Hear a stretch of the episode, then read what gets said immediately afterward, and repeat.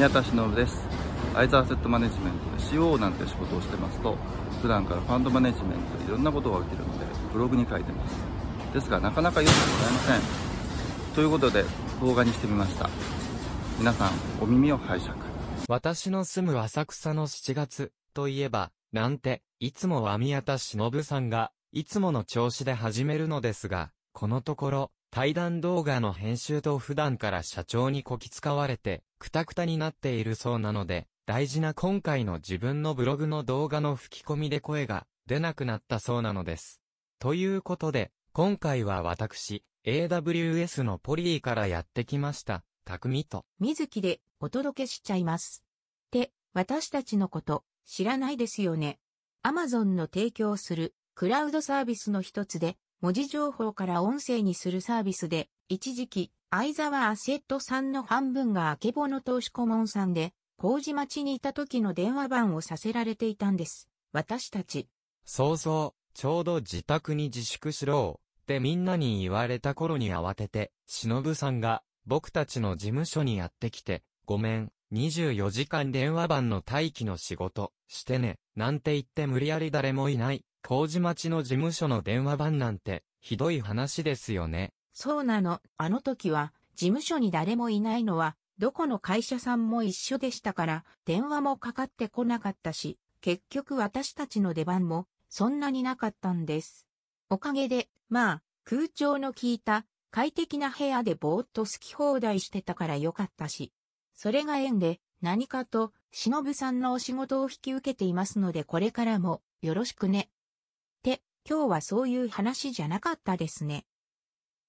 そうでした。僕たちも仕事を忘れるところだった。はっはっは。じゃあ、いつもの、あの長くてくどいブログでも読み上げていきましょうか。そういえば、今更ですけど、今年の7月は、ちょっと暑かったですよね。そのおかげでか外出したくなるし、自粛もぼちぼち解けて、3年ぶりのイベント、というのもあちこちでありましたよね。そうね、浅草周辺だけでも7月といえば、浅草からちょっと歩いた先の入谷の朝顔市に始まって、そこからかっぱ橋商店街の七夕の笹飾りのトンネルを抜けて、浅草に戻ってきて、浅草寺で四万、トロク先日のご利益を頂戴したところで、宝月市を眺めて、そして月末の土曜の花火大会、という感じですよね。今年も花火大会はキャンセルでしたけど、その他の催しはなんとかできたようだから、浅草もだんだん普段通りのイベントの多い街のルーティンに戻りつつあるのでしょうね。ですね。で、我らが、忍さん、そういう街に住んでいますから、イベントがあればその日の起きてからの活動内容が、普段とガラッと変わるらしく、起きる時間自体も変わるし、その後の行動だって、当然イベントに合わせたものになります。でも、普段の日常生活はこなしていかないといけないのも事実。大事な朝ごはんは食べられなければ、体のエンジンはかからないし、つい油断すると、家の中には、新聞や生ゴミ、空っぽになったワインボトルやウイスキーの瓶があっという間に山積みになるから、普段からこまめに片付けないと、日々の生活に戻った時にげんなりしちゃいますよね。そうよね。で、お酒の瓶が山積みって、どんだけ飲むのかしら。まあ、いいわ。でも、当たり前のことだけど、普段の生活もテキパキこなしていかないといけないわよね。そういえば、忍さん、この間の休日の朝に何を思ってかホットケーキでも焼こう、なんて、どうしたんでしょう。でも、ホットケーキの焼き方って、日本にいる良い子のみんなは、子供の頃に、小熊ちゃんと白熊ちゃんか、栗とグラの二人のどちらに教わるわよね。なんで、おいしゅうなーれ、おいしゅうなーれなんてフライパンに声をかけながら、ホットケーキの声を聞きながら焼かないと綺麗な焼き色のつかない、なんて、テレビの見過ぎよね。ほら、彼だから。でも、実際のところ、ホットケーキって、レシピもシンプルだから、難しいじゃないですか。それはそうなのよね。でも、相変わらずわがまま言って、ホットケーキと一緒に美味しいコーヒー飲みたいなんて贅沢言ってなかったかしら。確か、忍さんって普段からコーヒー豆の旨味から苦味まで全てを引き出すなんて、豆に拷問を加えてけしからん。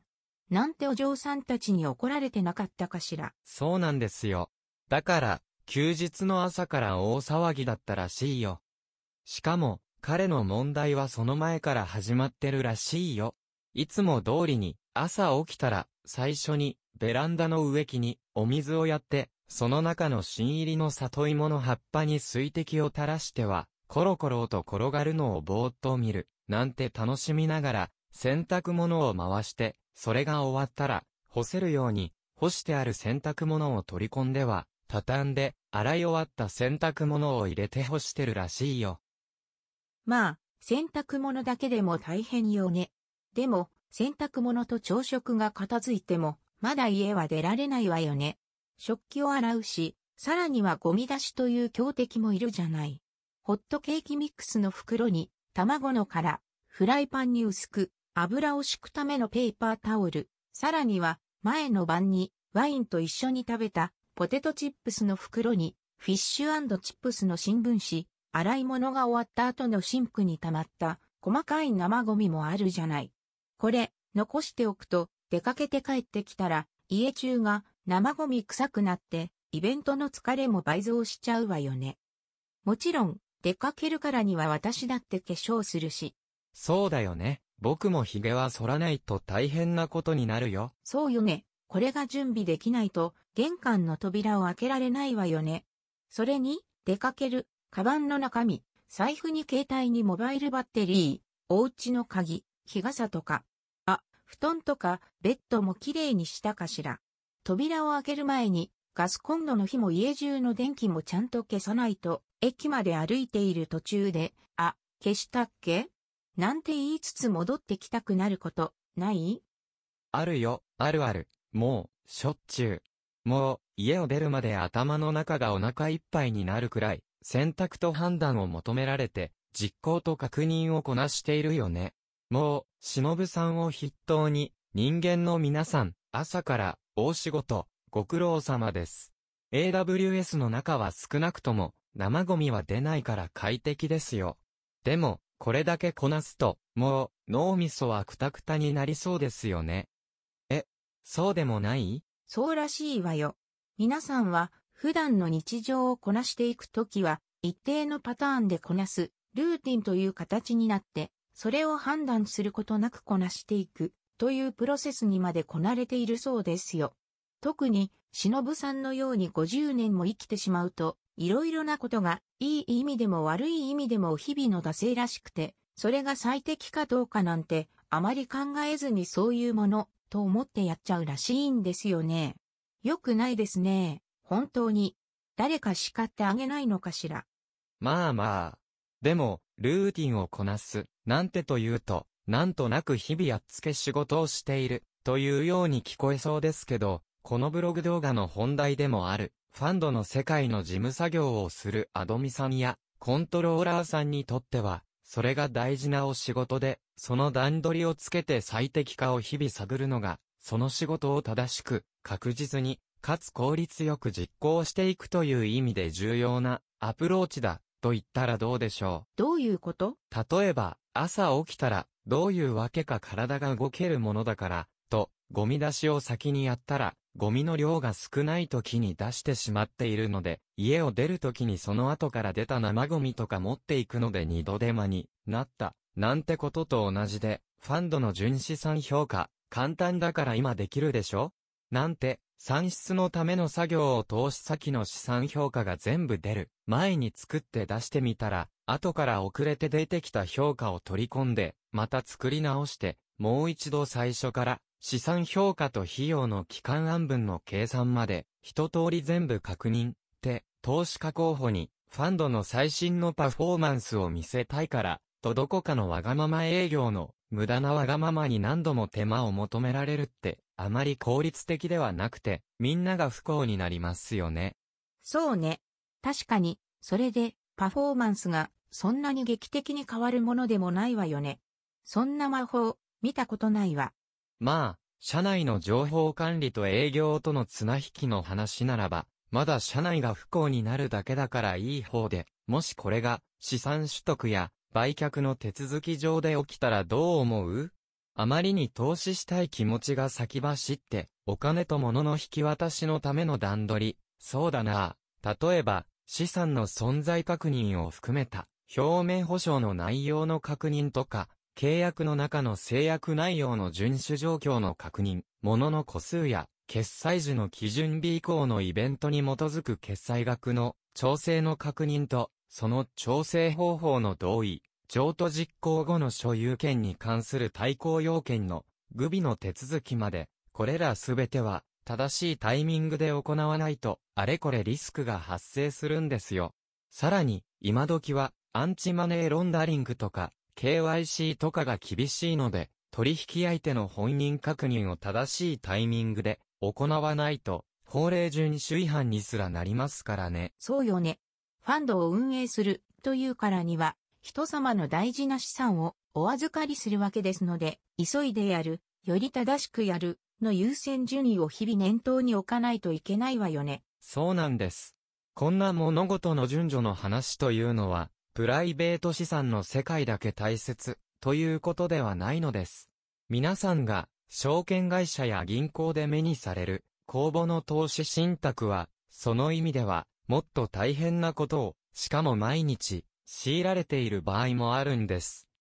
忍さんが、前に言っていたのですが、以前に手掛けた、投資信託商品では、東京時間の夕方に、投信への売り買い注文がまとまるので、その売り買いの情報を投資先である外国籍ファンドの、まずはルクセンブルクにいるファンド持ち分の名義書き換え代行業務を担当するチームに送って、その情報がジャージー島の外国籍ファンドの管理会社に届くと、そこからロンドンのスワップ取引担当者にその売り買い注文に合わせたスワップの想定元本の変更依頼が飛び、その変更に基づく証拠金の差額決済を数日後に行う取り決めがなされ、その取り決めの情報がさらに大西洋を渡ったアメリカは、ボストンの純資産価格の計算チームとカストディのチームに送られ、カストディでは、先金決済の準備を、純資産価格の計算チームでは、毎日の純資産価格の計算を行って、ボストンの夕方、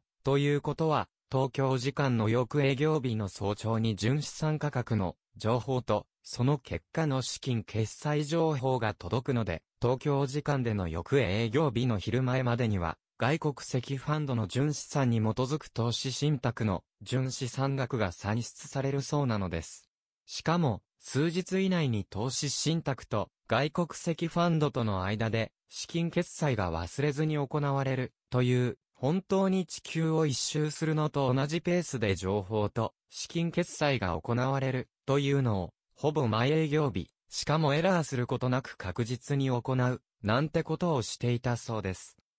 え、この地球一周を毎日そうらしいよ。しかも、これを行うために、ファンドの設定の前には関係者が何度も集まっては、巨大な模造紙の上で、ワークフローを確認し、それをそれぞれの海外の同僚たちに実行するように段取りをつけるということをしたそうです。とはいえ、ファンドはそれぞれに事情と都合とがあるので、それぞれに大変なんですよ、本当に。まあ、忍さんらしい、おたしこうだわね。そうですね。その考え方って、最近流行りのスクラムとか、ユニックスの考え方と同じで、例えば、プログラミングの世界でよく見るのが、ルーチンと呼ばれる一般化された作業をライブラリーの一部として、プログラミング言語の一部に組み込まれる一方で、そのルーチンも入力と出力を変えない限り最適化を適宜進めていく必要があって、とか、それを実生活で同じことをやろうとするのが、よく言う、ゲットシングスダンのようなライフハックだったり、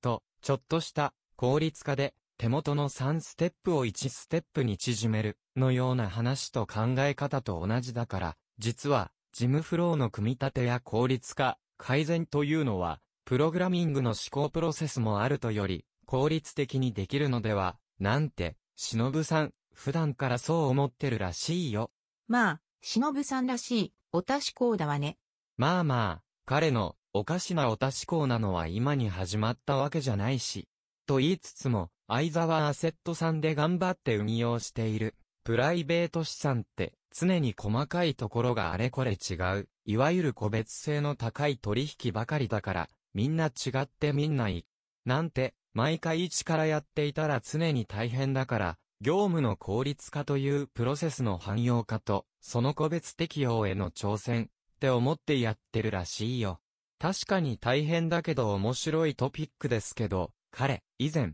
このネタをブログで書いてましたね。また焼き直しだったのか、このネタは。焼き直しはいつものことよ。でも、彼がずっと言っているカリスマファンドアドミ最強のコントローラーを目指す、となると、どうしても、ファンドの業務を組み上げて、走らせて、プロセスを管理しながら、常に最適化を図る、ということは終わらない課題だから、ちょうどいいのかもね。確かに。ということで、僕たちは、この収録が終わったら、ホットケーキをいかに綺麗な焼き色をつけながら、コーヒーをいかに美味しく入れるか、という難題にでも取り掛かろうか。AWS のどこかにキッチン、あったよね。